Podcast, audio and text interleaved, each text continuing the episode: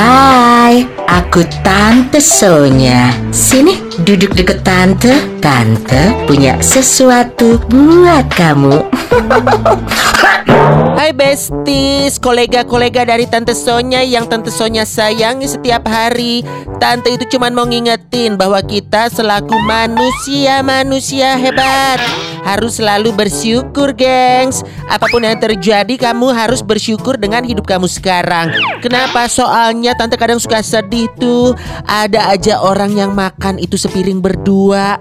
Ah, berarti kan sangat kekurangan ya kalau sepiring berdua. Bayangkan menu yang tidak seberapa, lauk pauknya juga hanya satu jenis saja harus dibagi berdua.